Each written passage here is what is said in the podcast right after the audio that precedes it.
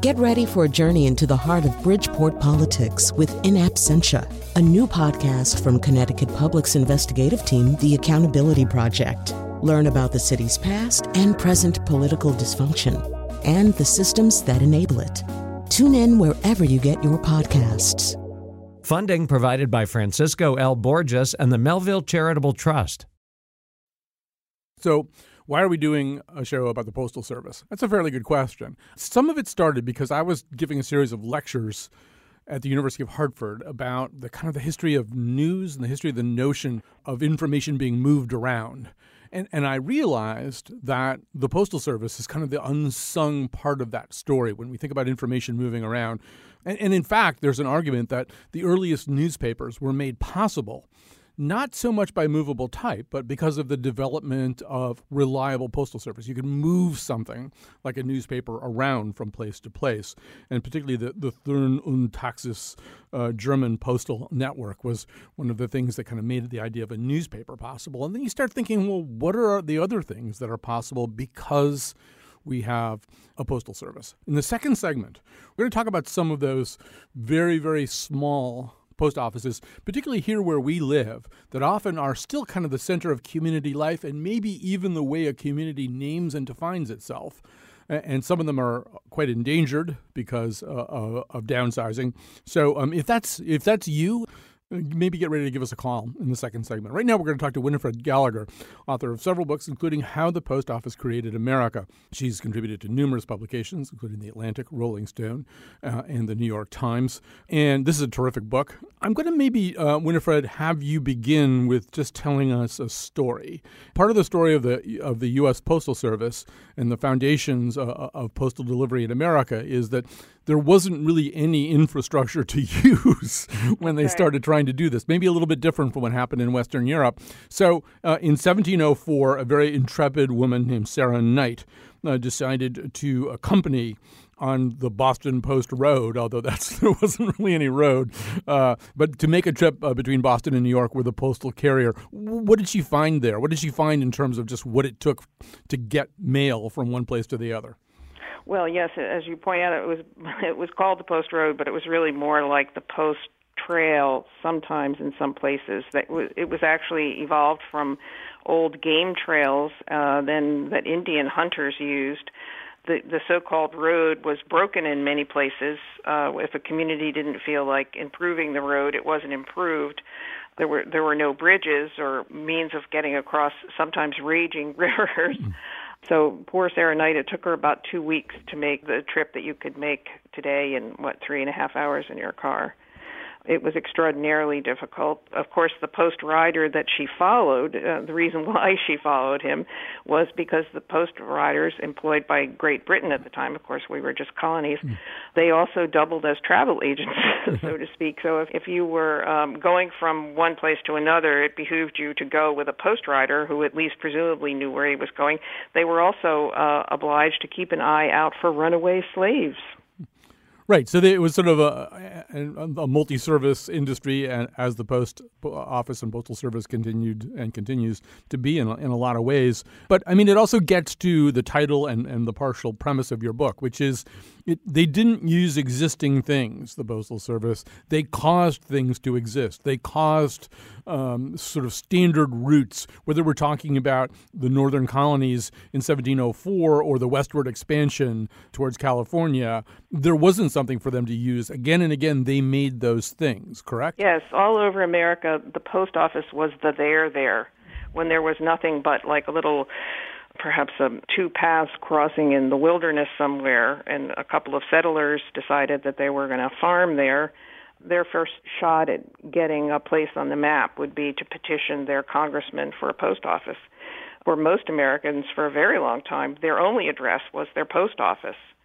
Street addresses didn't evolve until much, much later in the 19th century. What people don't often realize that really until World War One, the post office was the federal government. It was the federal government's biggest, most important function, most popular function. So, really, the thing that intrigued me about the institution was uh, not so much just the history of the post office, but the history of the post office is the history of America. It really did create America. First of all, politically, Benjamin Franklin, who was our first Postmaster General, for 20 years before that, he was England's Postmaster General, one of two in the colonies. And he had the vision of uniting these 13 very fractious, very uh, almost hostile colonies in terms of each other. They were all just fighting for Mother England's attention. He had the unusual then experience of traveling to all 13 colonies, which was a nightmare. It was much easier to mm. travel from Boston to London than from Boston to Virginia. But Franklin did it, and he began to see that these colonies that thought of themselves as autonomous really had much more in common than they had with some country back in Europe. And he presented his plan for union at the Albany Conference in, in 1754.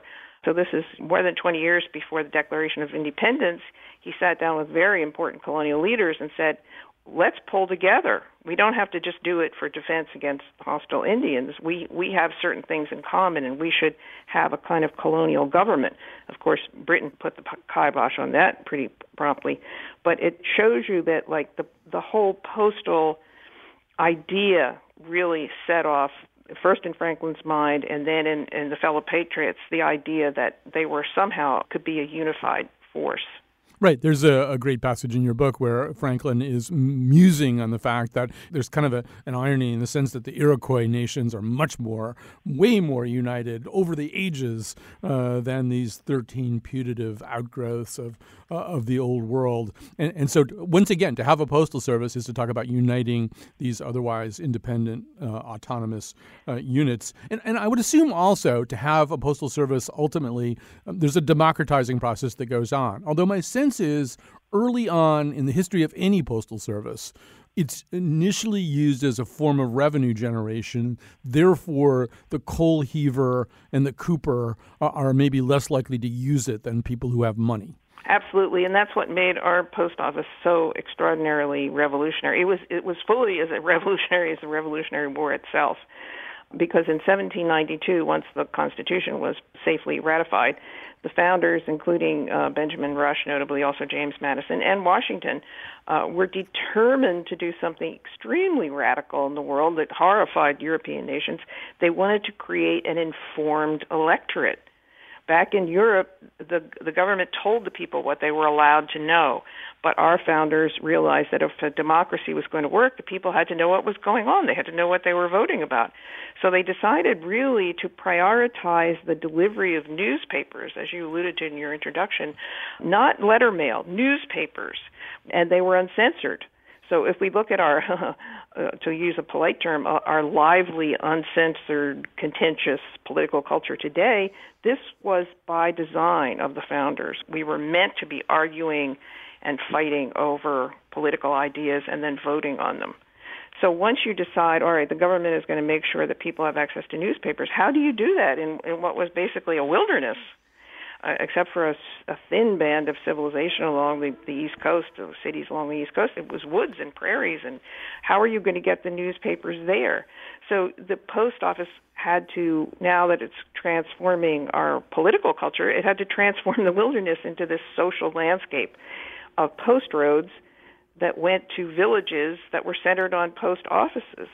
Right. Um, and, and so, but you have, I mean, to this day, in my household anyway, we regard this whole thing as still kind of miraculous that you write a few words on an envelope, you stick something that's not very expensive onto the envelope, and you put it somewhere and it goes 4,000 miles. I mean, it just, to this day, it's when, extraordinary. when Sherry, our mail carrier, come, comes up the driveway, we're, we're like really excited. this is like a really big day for us. And so then what happens is that the federal government becomes a means of moving information that not everybody wants moved so that you you can put a stamp on a pamphlet or a newspaper or something else up in Boston uh, uh, espousing abolitionist activities or just in general pointing out that slavery really sucks and mail it down to Virginia, and the federal government will take that in, information down there. And not everybody appreciated that, right? Now, some people think, oh, no, absolutely go ahead. not. Those those pamphlets were were uh, burned in Charleston, South Carolina.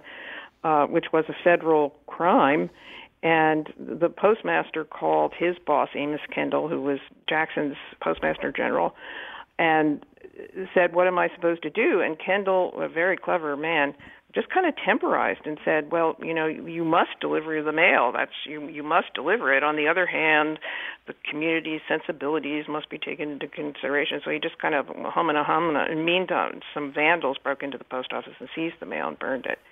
But also interestingly, even though Jackson was, of course, a slaveholder um, and a Southerner, the post office continued to deliver uh, abolitionist materials to the southern states, and then the southern states basically did what they wanted with the materials. Mm. But the, even even Jackson's uh, administration did not say no, you don't have to deliver the mail.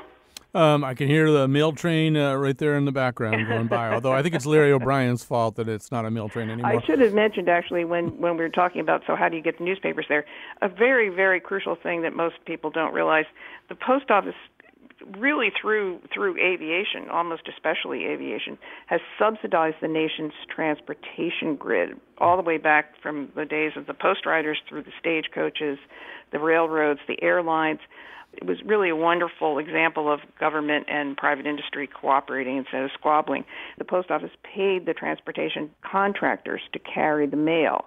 The post office single-handedly supported our aviation industry from 1917 or 18 well into the late 40s or early 50s when commercial passenger flights first became tenable. It was the post office Right. I want to get back to those contractors in a second because there's some amazing stories uh, about them, and you're a great storyteller. But we're going to skip ahead a little bit. I mean, there's just no way we can cover all the ground that's in your book. 240 years. Yeah, right. but so one of the really interesting figures in your book is uh, a gentleman named Montgomery Blair, who I believe starts out his life uh, as a Democrat, a nationalist Democrat, but then the slavery issue flops him over to being a Republican.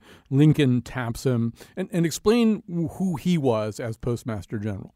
Well, the Blairs were very prominent family. In fact, uh, Blair was a was a brilliant man.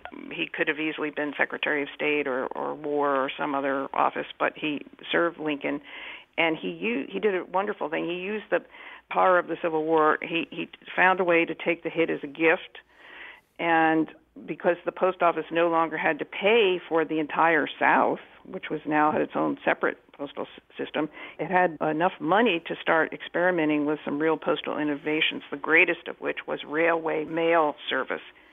Well into the 1930s, most of America's intercity mail was carried and sorted, processed on rapidly moving trains. We had wonderful mail service. If you had good rail connections, you could drop a postcard to your friend in a in a town 40 or 50 miles away asking him for dinner.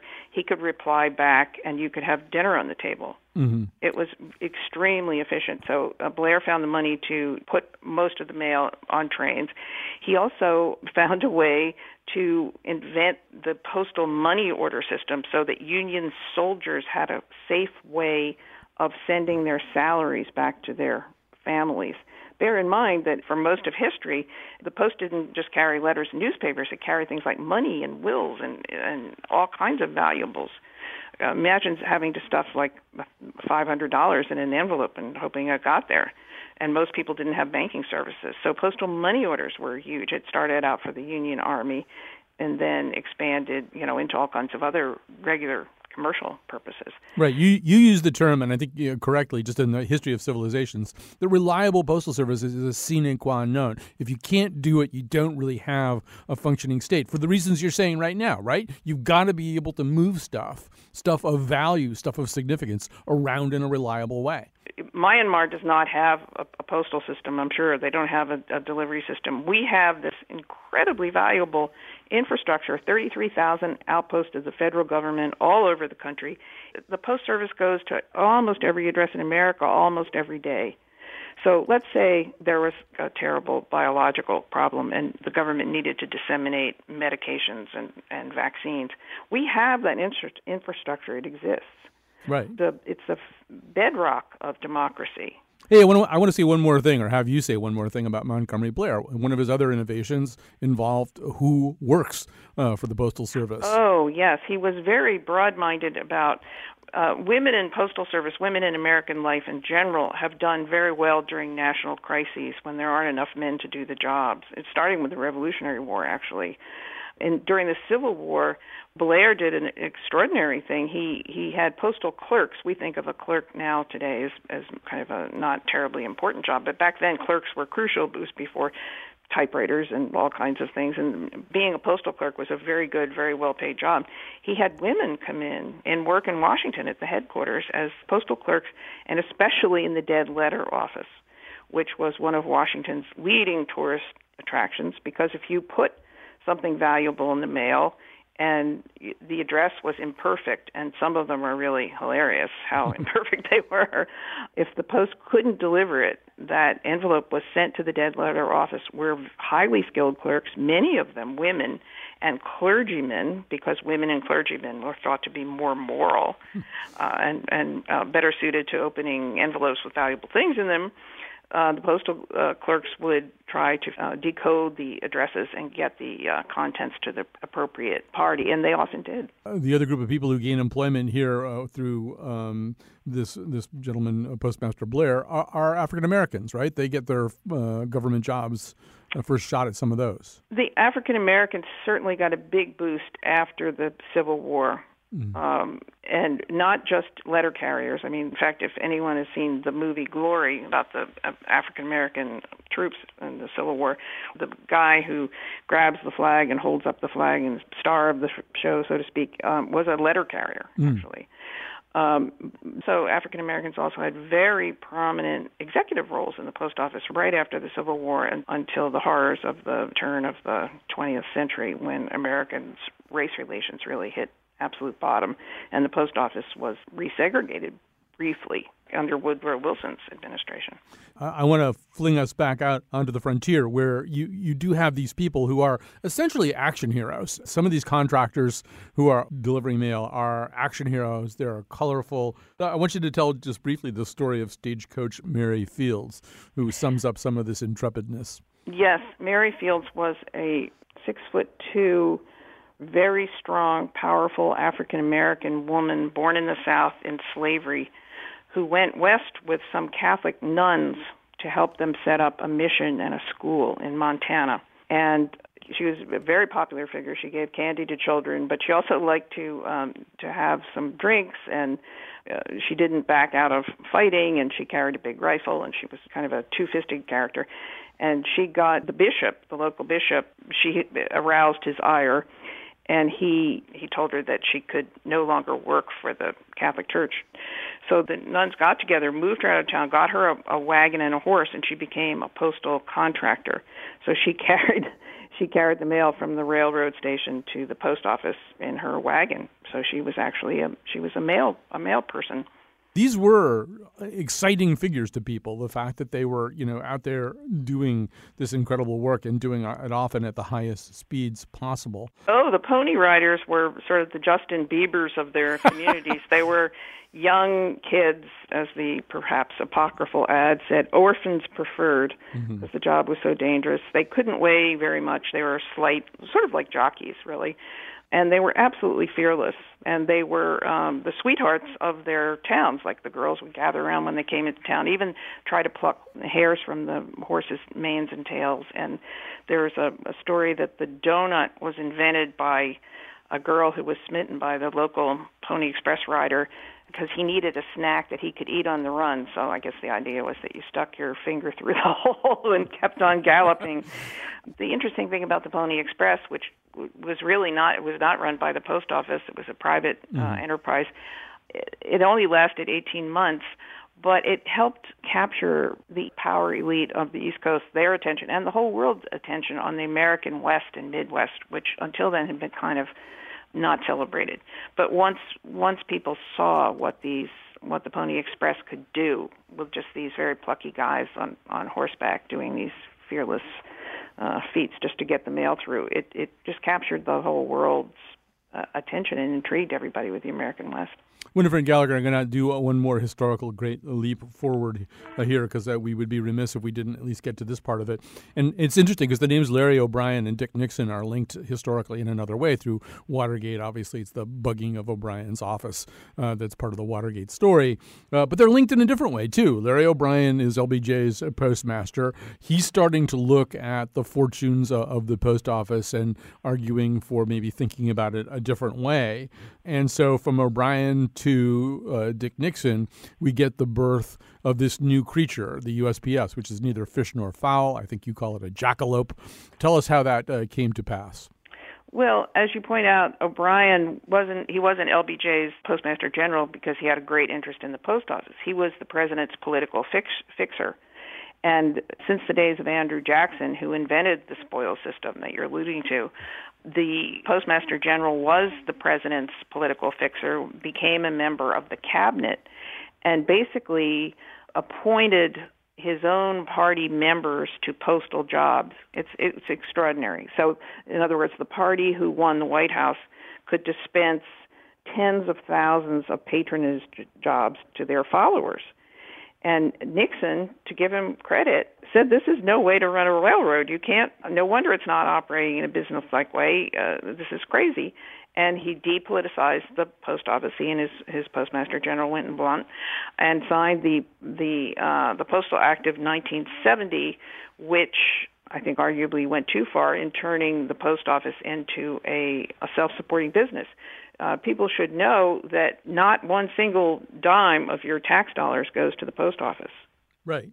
And that is because of Nixon. He, and he also, the other important thing the act did was he allotted funds so that the post office could finally be modernized. The, the mail volume by mid mid 20th century had doubled, but the post office was still stuck with using equipment, a lot of which Benjamin Franklin would have been familiar with, because the post office had been deprived of funds by two world wars and the Great Depression. The federal government didn't give it any money to retool and modernize.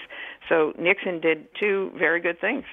Right. I should also say, I can't remember whether I read this in your book or someplace else, that I think O'Brien is also, unfortunately, responsible for kind of pulling the mail off the rails a little bit, and, and which also argues on behalf of your premise, but in reverse. It actually, I think, hurt passenger rail service uh, ultimately for the mail to stop. He didn't being, have much choice. By the time, you know, the big cities had these fabulous, what I call postal palaces that were built usually around the turn of the 20, uh, you know, the 1880s, 1890s, uh, into like 1910, that were built next to railroads railroads because that's where how the mail moved. But a lot of these cities were old. My own hometown, Philadelphia, the streets are narrow. Once the culture shifted from railroads to cars and trucks, uh, it became extremely uh, difficult to maneuver big semi trailers into the old post offices. And he really had no he had no choice. Once America went automobile, that system that had worked so beautifully from the Civil War into like say 19 the 1930s, 40s, the technology had changed and and uh, it was no longer functional. Now those big postal centers are right off superhighways and the big trucks zoom in and zoom out. It's a it's a different world. We're going to have to stop there, although uh, this is just such fascinating stuff. So, uh, you know, a must for Christmas giving uh, would be Winifred Gallagher's How the Post Office Created America. Thanks so much for spending some time with us today. Thank you. It was a great pleasure.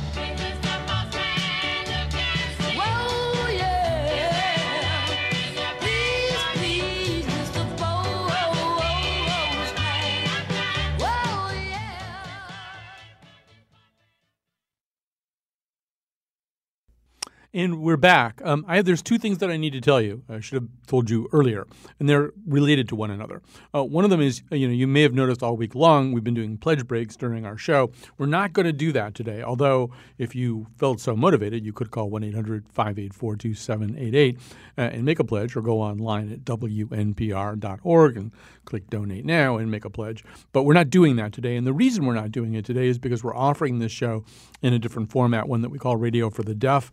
Uh, if you go over to the Colin McEnroe Show Facebook page, uh, you'll see this show interpreted in American Sign Language by our two exquisite uh, interpreters uh, here, uh, Mary Sue and Sarah. Uh, that's been going on for the entire show. You, you, could start it from the beginning if you wanted to. So if you know somebody who uses ASL, um, this is a, a great thing for them to try. And I think this is a great show for them to be doing this on. All right, so those are the two things I needed to tell you.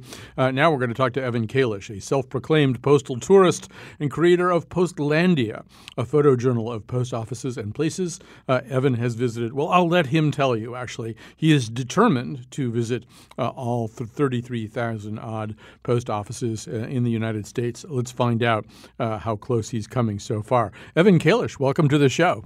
Why, thank you for having me. So, what's the tally right now? Where are you at? Uh, yeah, I just updated my spreadsheets. I'm at 8,676, and that includes locations across all 50 states so far. And, and what prompted this? What made you want to do this? It, it's not something you just you start doing saying, "Oh, I'm going to wake up and visit uh, 200 post offices today." It was rather organic. Um, I've lived in the Northeast and went to college up here my entire life, and uh, well, after graduation, I wanted to explore the country, and I found the post office to be a great way of getting to know communities that I wouldn't otherwise get to visit. It's also, I assume, uh, because in fact this is a number of post offices that is shrinking rather than growing. There's a curatorial aspect to what you're doing. Oh, sure. Uh, at first, it was to document my own experiences, but then, uh, yeah, I figured if you put enough elbow grease into it, it could become a, a bit of a historical record. And uh, uh, I have been to about a couple hundred post offices that have since closed, and I'm thankful to have visited them while they were still active. Why do postal offices typically close? Oh, well, they've been closing well, they've been opening and, and closing since the beginning of the postal network. Um, but but there are a few reasons, say today. Um, a couple of common examples include what are called emergency suspensions. So um, you might think the Postal Service owns most of its locations, but in fact, most are leased from private entities. And um, if in a small town there's a uh, an infestation of mold or maybe a leak in the roof, and if that doesn't get fixed, it's quite possible a location will close. And there have been a couple of examples of that in, in Connecticut in recent years. You know, what are those? Uh, do you I, I, you have an encyclopedic memory for post offices? I know. Yeah, it's like playing Scrabble against someone who's memorized the dictionary. Right. I, I, like to say, but um, yeah. So uh, Tariffville and yeah. Yantic are, are two recent examples in Connecticut, but there are other reasons that post offices might be relocated or might otherwise close. And we should talk a little bit more about this. And by the way, I did invite people, but I'll invite them again. Uh, if you live in a place where the post office is uh, kind of a, a, center of life, an important thing, or maybe an endangered thing, feel free to call in at 860 278 7266. That's 860 278 7266. We should talk a little bit about what it means when the when a post office close, closes or what. Oh, did I say it wrong? Uh, 275 7266. I don't have the number in front of me. 860 275 7266. Uh, so don't call that other number. I'm really sorry to whoever else that number belongs to.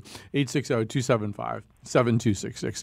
All right. So um, these these post offices, I mean, they're well, I don't know. I, you could probably tell your own favorite stories. I know. I remember reading uh, one of your stories. There's a a uh, who can tell who's entering the store without looking, right? Just like from the sound of how they enter the room and go through the door. Oh, sure. Just like you know, uh, who's coming into your your own home if you have roommates. Uh, yeah, everyone opens the, the door in a different style, but uh, yeah, everyone's got their own patterns. Uh, postmasters uh, can be you know deeply ingrained in the in the the social aspects of their communities, and uh, the post offices can really be social hubs. Uh, the communities um, can lose a lot, uh, and uh, at worst, their identity when when the post office closes. And we also have this idea that mail carriers um, sometimes notice things, uh, people who aren't picking up their mail or whatever. I mean, how, how, how real is that story that that just by having people who are delivering mail, going up to doors and stuff like that, the world is a somewhat safer place? Sure. I mean, yeah, and there are wonderful, dedicated people throughout the postal service, and many are carriers. If you, if you follow, there are actually websites that aggregate postal news stories. Yeah, you'll you'll see on a frequent basis. Um, a person, uh, you know, somebody fell and couldn't get up, and then the first person who noticed was the carrier, who realized that the mail was still at the front door. Um, yeah. Yeah, go ahead. I, I, I wanted to get you to tell a few of your stories. They're really great stories. Uh, this is a story with kind of a sad ending, but tell us about the, the post office in Applause, New York. Oh no, no, that was just the pun. The town was actually called Alplaus, Alplaus? but, I called it a round of Alplaus. Ah, I got it. no, um, oh goodness, yeah, that um, I, I was really honored that the community invited me up uh, because they they knew they were slated to close. That we won't get into the reasons for that now, but uh, yeah, it, uh, the post office had been in the same location for about a hundred years. Uh, everybody came there on a daily basis. It was a town where where you walk. It was just a, a main strip the postmaster knew everybody, and um, yeah, I'm I'm really disappointed to hear that that the building was recently demolished. Residents say that the community just does not have the same feel since uh, since it closed. And it, it was, uh, I mean, looking at the pictures on your blog, it's a it was a thing of beauty that post office. Oh, and so many are absolutely. Yeah, It's- maybe, maybe so many have local touches that are wonderful. Uh, we should talk a little bit about that too. Um, that um, some of the buildings, probably uh, particularly ones built maybe during that kind of golden age of postal construction, are architecturally gorgeous. A lot of them have kind of New Deal era art in them too, right? Can you tell us about that? Sure, and in Connecticut, there are actually a couple dozen examples of that. Um, they're quite fantastic. Um, so it was um, as part of a New Deal initiative. Um, yeah, FDR, you know, wanted to to bring construction, wanted to put construction dollars out into the economy. So uh, there were about 2,000 post office buildings. Uh, I, that's a rough figure. Um, that were contracted out, and uh, and if the building was constructed on budget, um, a slight bit of money was put aside, and that was put toward decorating the building.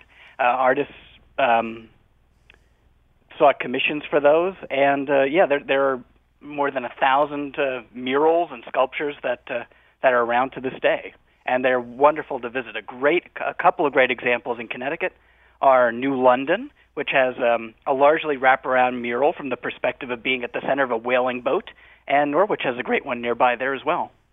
Um, so yeah, go, another reason to keep a uh, post office open uh, is the fact that there might be some irreplaceable uh, art wrapped right into it. Um, let's talk hear from John in East Woodstock. Uh, hi, John.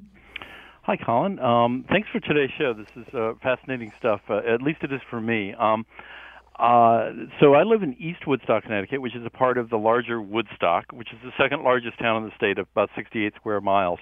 And we're really spread out, and there uh, really is no town center. We're very rural. But when I moved um, to East Woodstock, the first thing I did was go about a half mile down the street to a very tiny little post office and got a post office box and it it is kind of the center of what's also known as East Woodstock Village. It's been threatened many times with closure, and they built a more central Woodstock, uh, you know, post office. It's very you know cookie cutter and so forth. But this is a little general store type space, and with a, a, a postmaster that's been there for about 20 years, Norma, and it really does. It is a place where you meet people um, in in in the community, and it's strange because it's a small town and yet it's a very large town. And I'm sure out in the Midwest and out in the West, there's a lot of that as well. But but for us, it's really kind of an identity thing that we're from East Woodstock, not North, not Woodstock Valley, not South Woodstock, East Woodstock, and that's somehow that's really important to me. Um, and and it, it really made me feel a part of the community when I moved in there. Yeah, uh, well, first of all, I- um, I can tell you that Evan has been to the East Woodstock Post Office, not because I know that specifically, but you've pretty much hit uh, everything that Connecticut has to offer, right, Evan? Yeah, every so there are um, as of this year there were 303 post offices in Connecticut. I've been to 302 of them. One of which uh, there's one post office on the sub on the sub base north of Groton, and you need uh, you need to be sponsored to get on there. But otherwise, I've been to every single one. And yeah, East Woodstock is lovely. Uh, we have a photo of that uh, up on our website at, a, at, a, at an archive that I manage.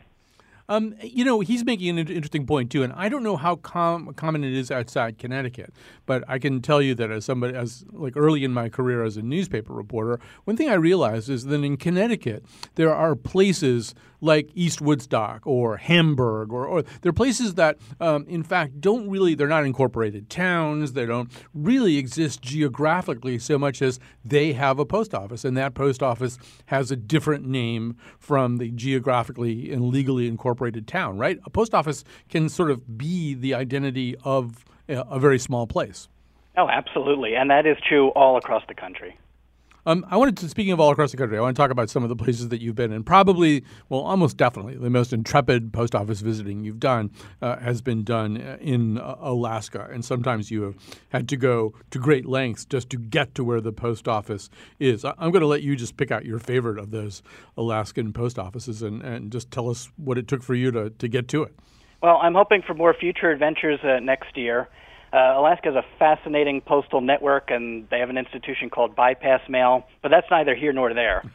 uh, uh, yeah, but um, so many of the post offices and communities in Alaska are not on the the road network. Mm-hmm. You have to either take boats out there, so you can either take a cruise ship to get to quite a few of them, or you have to fly. And in many of these communities, they cannot support anything more than uh, than a very small plane. So I was very honored to have visited a, a handful of such uh, such communities last year, and uh, the results were quite fantastic. They gave me tours.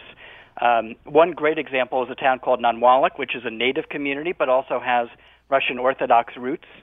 Um, yeah, I, I got driven around on the gravel roads uh, on a guy with with an ATV who took me to the post office and and the variety store and showed me their church and and the cemetery. And the airport there is quite fantastic because well, the runway there is, is not straight, so it, it makes for really, really. I, I thought it was really fun landing, um, but yeah, so, some might not yeah. might not have the stomach for that.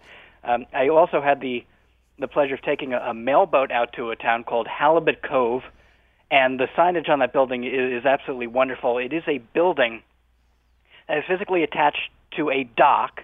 In fact, the address, the quote address, has you know the dock on it or landing on it and it, the the building and dock physically rise and fall with the tides, which can be quite extreme, kind of like uh, the Bay of Fundy.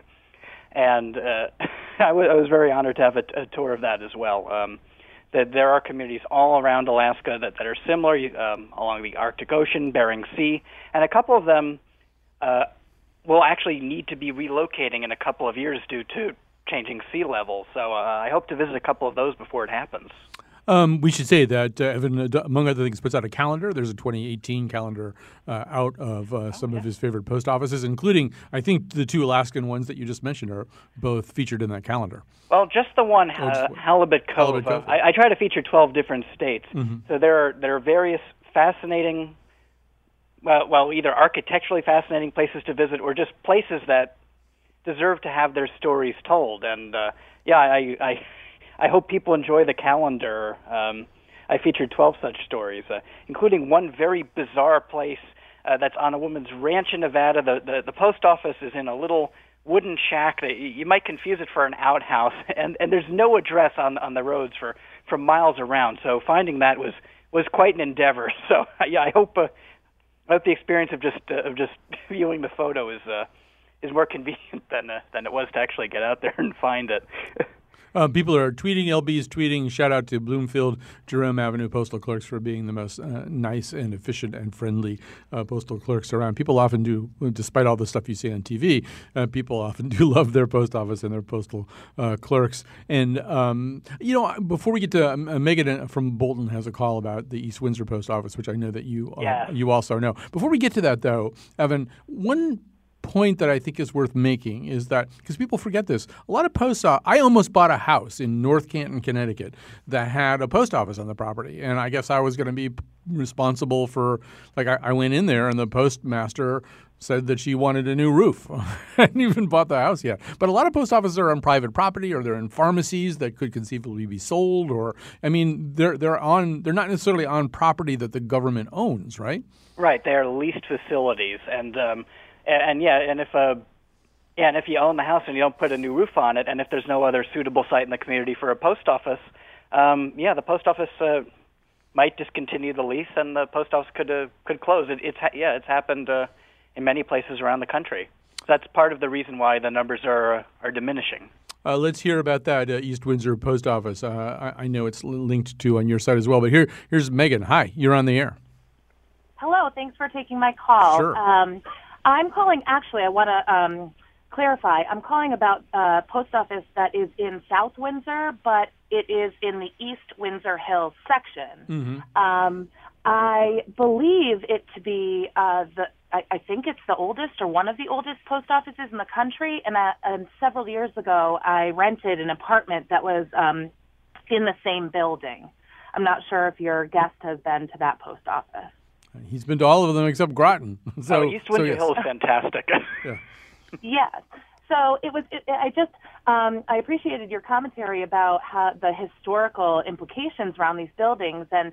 Um, the East Windsor Hill uh, post office is located in, um, you know, certainly a historic part of South Windsor, but it really, um, you know, brings back, uh, you know, a bygone era when the Connecticut River was used for business and those sorts of things. So it was like really, really a pleasure to live there. Um, you know, I do. First of all, Megan, thank you so much for that uh, phone call. Um, with a little bit of time left, uh, um, I, I, do want you to mention a, a, few of the other places you've been, the things that you've seen, Evan. I mean, for example, some post offices aren't in a fixed location; they're on a boat. Tell us about Lake Winnipesaukee. Oh goodness, yeah, there are a couple of uh, what they call floating post offices, and you can actually take a ride on one. The mailboat Sophie C and it, it makes mail stops on several uh, little islands every uh, every day during the summer, and uh, yeah, it's quite delightful. You can you can mail packages, you can buy stamps, and and get snacks, and just have a wonderful uh, morning or afternoon out on the water. There's a, um, a post uh, office you feature, uh, one of the one, tiniest ones ever in Ruby Valley, Nevada. That one Ah, is yeah. so obscure looking you didn't even know it was a post office at first. I think. Oh yes, Ruby Valley. Yeah, and that that is the one I mentioned earlier. That's in the calendar.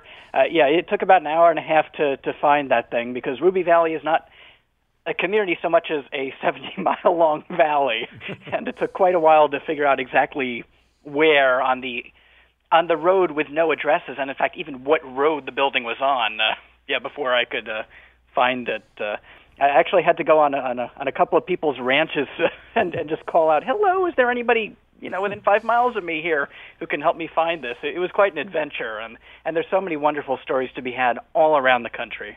Yeah, and that building looks more like a tool shed to me than it looks like a post office. But Exactly. um, you could drive by it five times and not know it was a post office. Um, Yeah, I pretty much did. That's pretty much factual. so Evan Kalish has been so great talking to you, uh, the creator of uh, Postlandia. Uh, we will link to uh, Evan's stuff uh, on our page at wnpr.org slash Colin. Uh, uh, we got to take a break right now. I'm sorry to Dave and Gene. Those look like great calls, but uh, if I don't break now, we won't uh, actually hear from the think tank of the post office itself, or the USPS as it is. You are the best. You are the best. Never rest. Never rest. You are the best.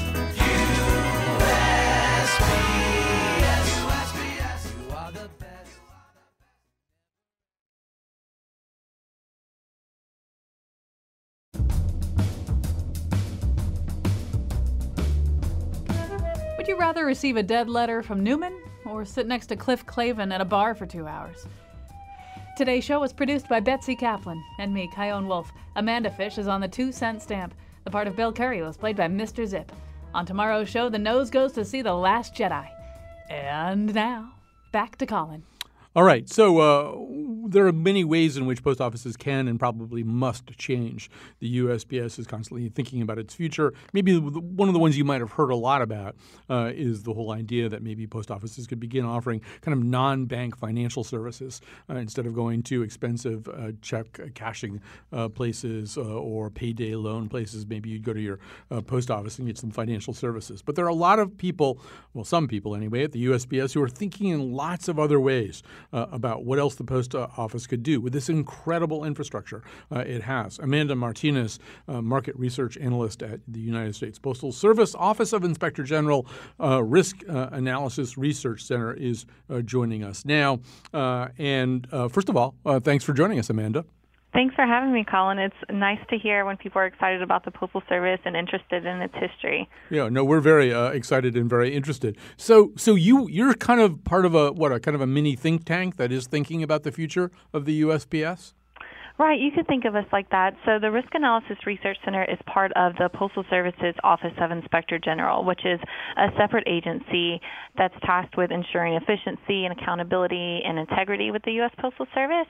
And then our component uh, conducts research and analysis on postal issues to identify different areas of opportunities for potential revenue growth or operational efficiencies. So, as we've said a few times on the show today, the amazing thing, one of the, ama- one of the amazing things about the USPS is the just the amount of ground it covers and the fact that it basically goes up to just about every uh, house uh, in, in, the United States. So that's a tremendous advantage. One of the things that you've looked at is so, so what else could you do? For example, you could possibly use those same mail trucks to help neighborhoods by what equipping them with sensors to to notice other problems. Exactly. As you said, the infrastructure is massive. So there's over 200,000 postal vehicles. These vehicles are driving um, to almost every address in America six days a week, uh, total something like 1.2 billion miles a year. Uh, so we've done some research to say, okay, how can we leverage this infrastructure? Uh, one of the more immediate ways is to equip postal trucks with sensors. And this is a strategic focus. This is a potential area for strategic focus. Uh, like I said, it's mostly uh, conceptual research because Internet of Things technology and sensor technology is still in the developing stages. Uh, but some of the concepts that we explored were this idea of having sensors on the vehicle fleet that could detect the air quality in cities, that could gather data on traffic patterns or signal strengths of TV or wireless services, or even do some pothole mapping or road conditioning road conditioning data. Um, another thing that I think is fascinating you're looking at is uh, the the mailbox on the user's end, right? That could be a smarter mailbox. Exactly. With the technologies that are emerging, there's definitely a potential to explore the idea of a smarter mailbox. So this goes back to the Internet of Things as well, whereas we're making physical objects smarter. Uh, the mailbox was designed a hundred years ago. It's a hundred year old design. So we looked at ways that it could be updated for the digital age. Um, there's so many benefits to doing this. There's revenue opportunities for all the data that these mailboxes could gather if they were equipped with sensors. Um, you wouldn't have missed deliveries anymore if they could be delivered to a locked mailbox instead of just left on your doorstep. Um, and then there's opportunities for new services such as grocery delivery if these mailboxes were also um, insulated, for example, and could monitor temperatures. Um, I'm very attached. We're very attached to our mail carrier uh, where I live, but the future seems to include, in general, robots and driverless driverless cars and drones. Uh, I assume the future of the USPS includes those things too. Well, we've looked at that in our research for sure. I mean, you can't ignore these technologies that you see companies all over the world experimenting with. Um, we did uh, some research on drone delivery, mainly looking at the public perception of it, because you see a lot out there in the media about drone delivery and safety concerns and um, commercial concerns and uh, the opportunities that it has to improve the customer experience but we tried to gauge the public's perception of that and say, is the public ready for this technology? And what we found is that the more familiar the pub, or more familiar customers are with the technology, the more they like it, but it still receives a mixed um, reception because people are unsure of the safety of drone delivery. Right, and the, I guess the other part of this, and I know this is something that you've looked at, is that a human physical mail, mail carrier could also be equipped with sensors or some kind of wearables to to pick up and quickly transmit information about the kinds of things that we've been talking about. Right, exactly. If um, we've looked for one of our research projects, we looked at smart cities initiatives. So some of these initiatives that uh, cities like Chicago and Boston are doing are they're taking mobile applications and empowering citizens citizens to collect data of what they see um, in their daily lives. If there's um, a leak, a water leakage, or a pothole or a sidewalk is in disrepair or a tree limb is down. But if you think about the carrier that's everywhere six days a week, this is something that potentially carriers could input into those systems as well. Um, how? I, I, this is a really. I've got a minute left, and this is a vast question. But I, am assuming you're looking at what other countries do too. Uh, for example, there are other countries, Amanda, that, that are experimenting with postal drones. Right. So we did a little bit of background research before our public perception survey of drone delivery, and we found that there are a lot of posts around the world that are experimenting with this technology, and the applications range for so many different things. A lot of them are trying to see how drones could help them deliver to hard to reach areas, especially mountainous areas that get snowed in, or islands, especially in Finland, where it's hard to get to even with boat in the winter because of the ice. Um, and then, of course, in emergency situations as well. Um, Amanda Martinez, this has been a, a, great conversation. Amanda Martinez is a market research analyst at the USPS. I want to thank you for being on the show today. I want to thank Betsy Kaplan for producing this very creative show today. I certainly want to thank uh, Mary Sue and Sarah who are here interpreting the show in uh, ASL. We are going to keep that broadcast, Radio for the Deaf broadcast of this show up on the Colin McEnroe Show Facebook page. That's where you'll find it. You can start it from the very beginning, or if there's somebody you know who could benefit from this, who might enjoy it in ASL, that person can start it from the very beginning on the Colin McEnroe Show Facebook page. All right, thanks for listening. And our number, 860 275. I can't do it right anymore. All right, well, you can pledge at WNPR.org. Click on donate now. I'm not going to give the number because I'll screw it up again.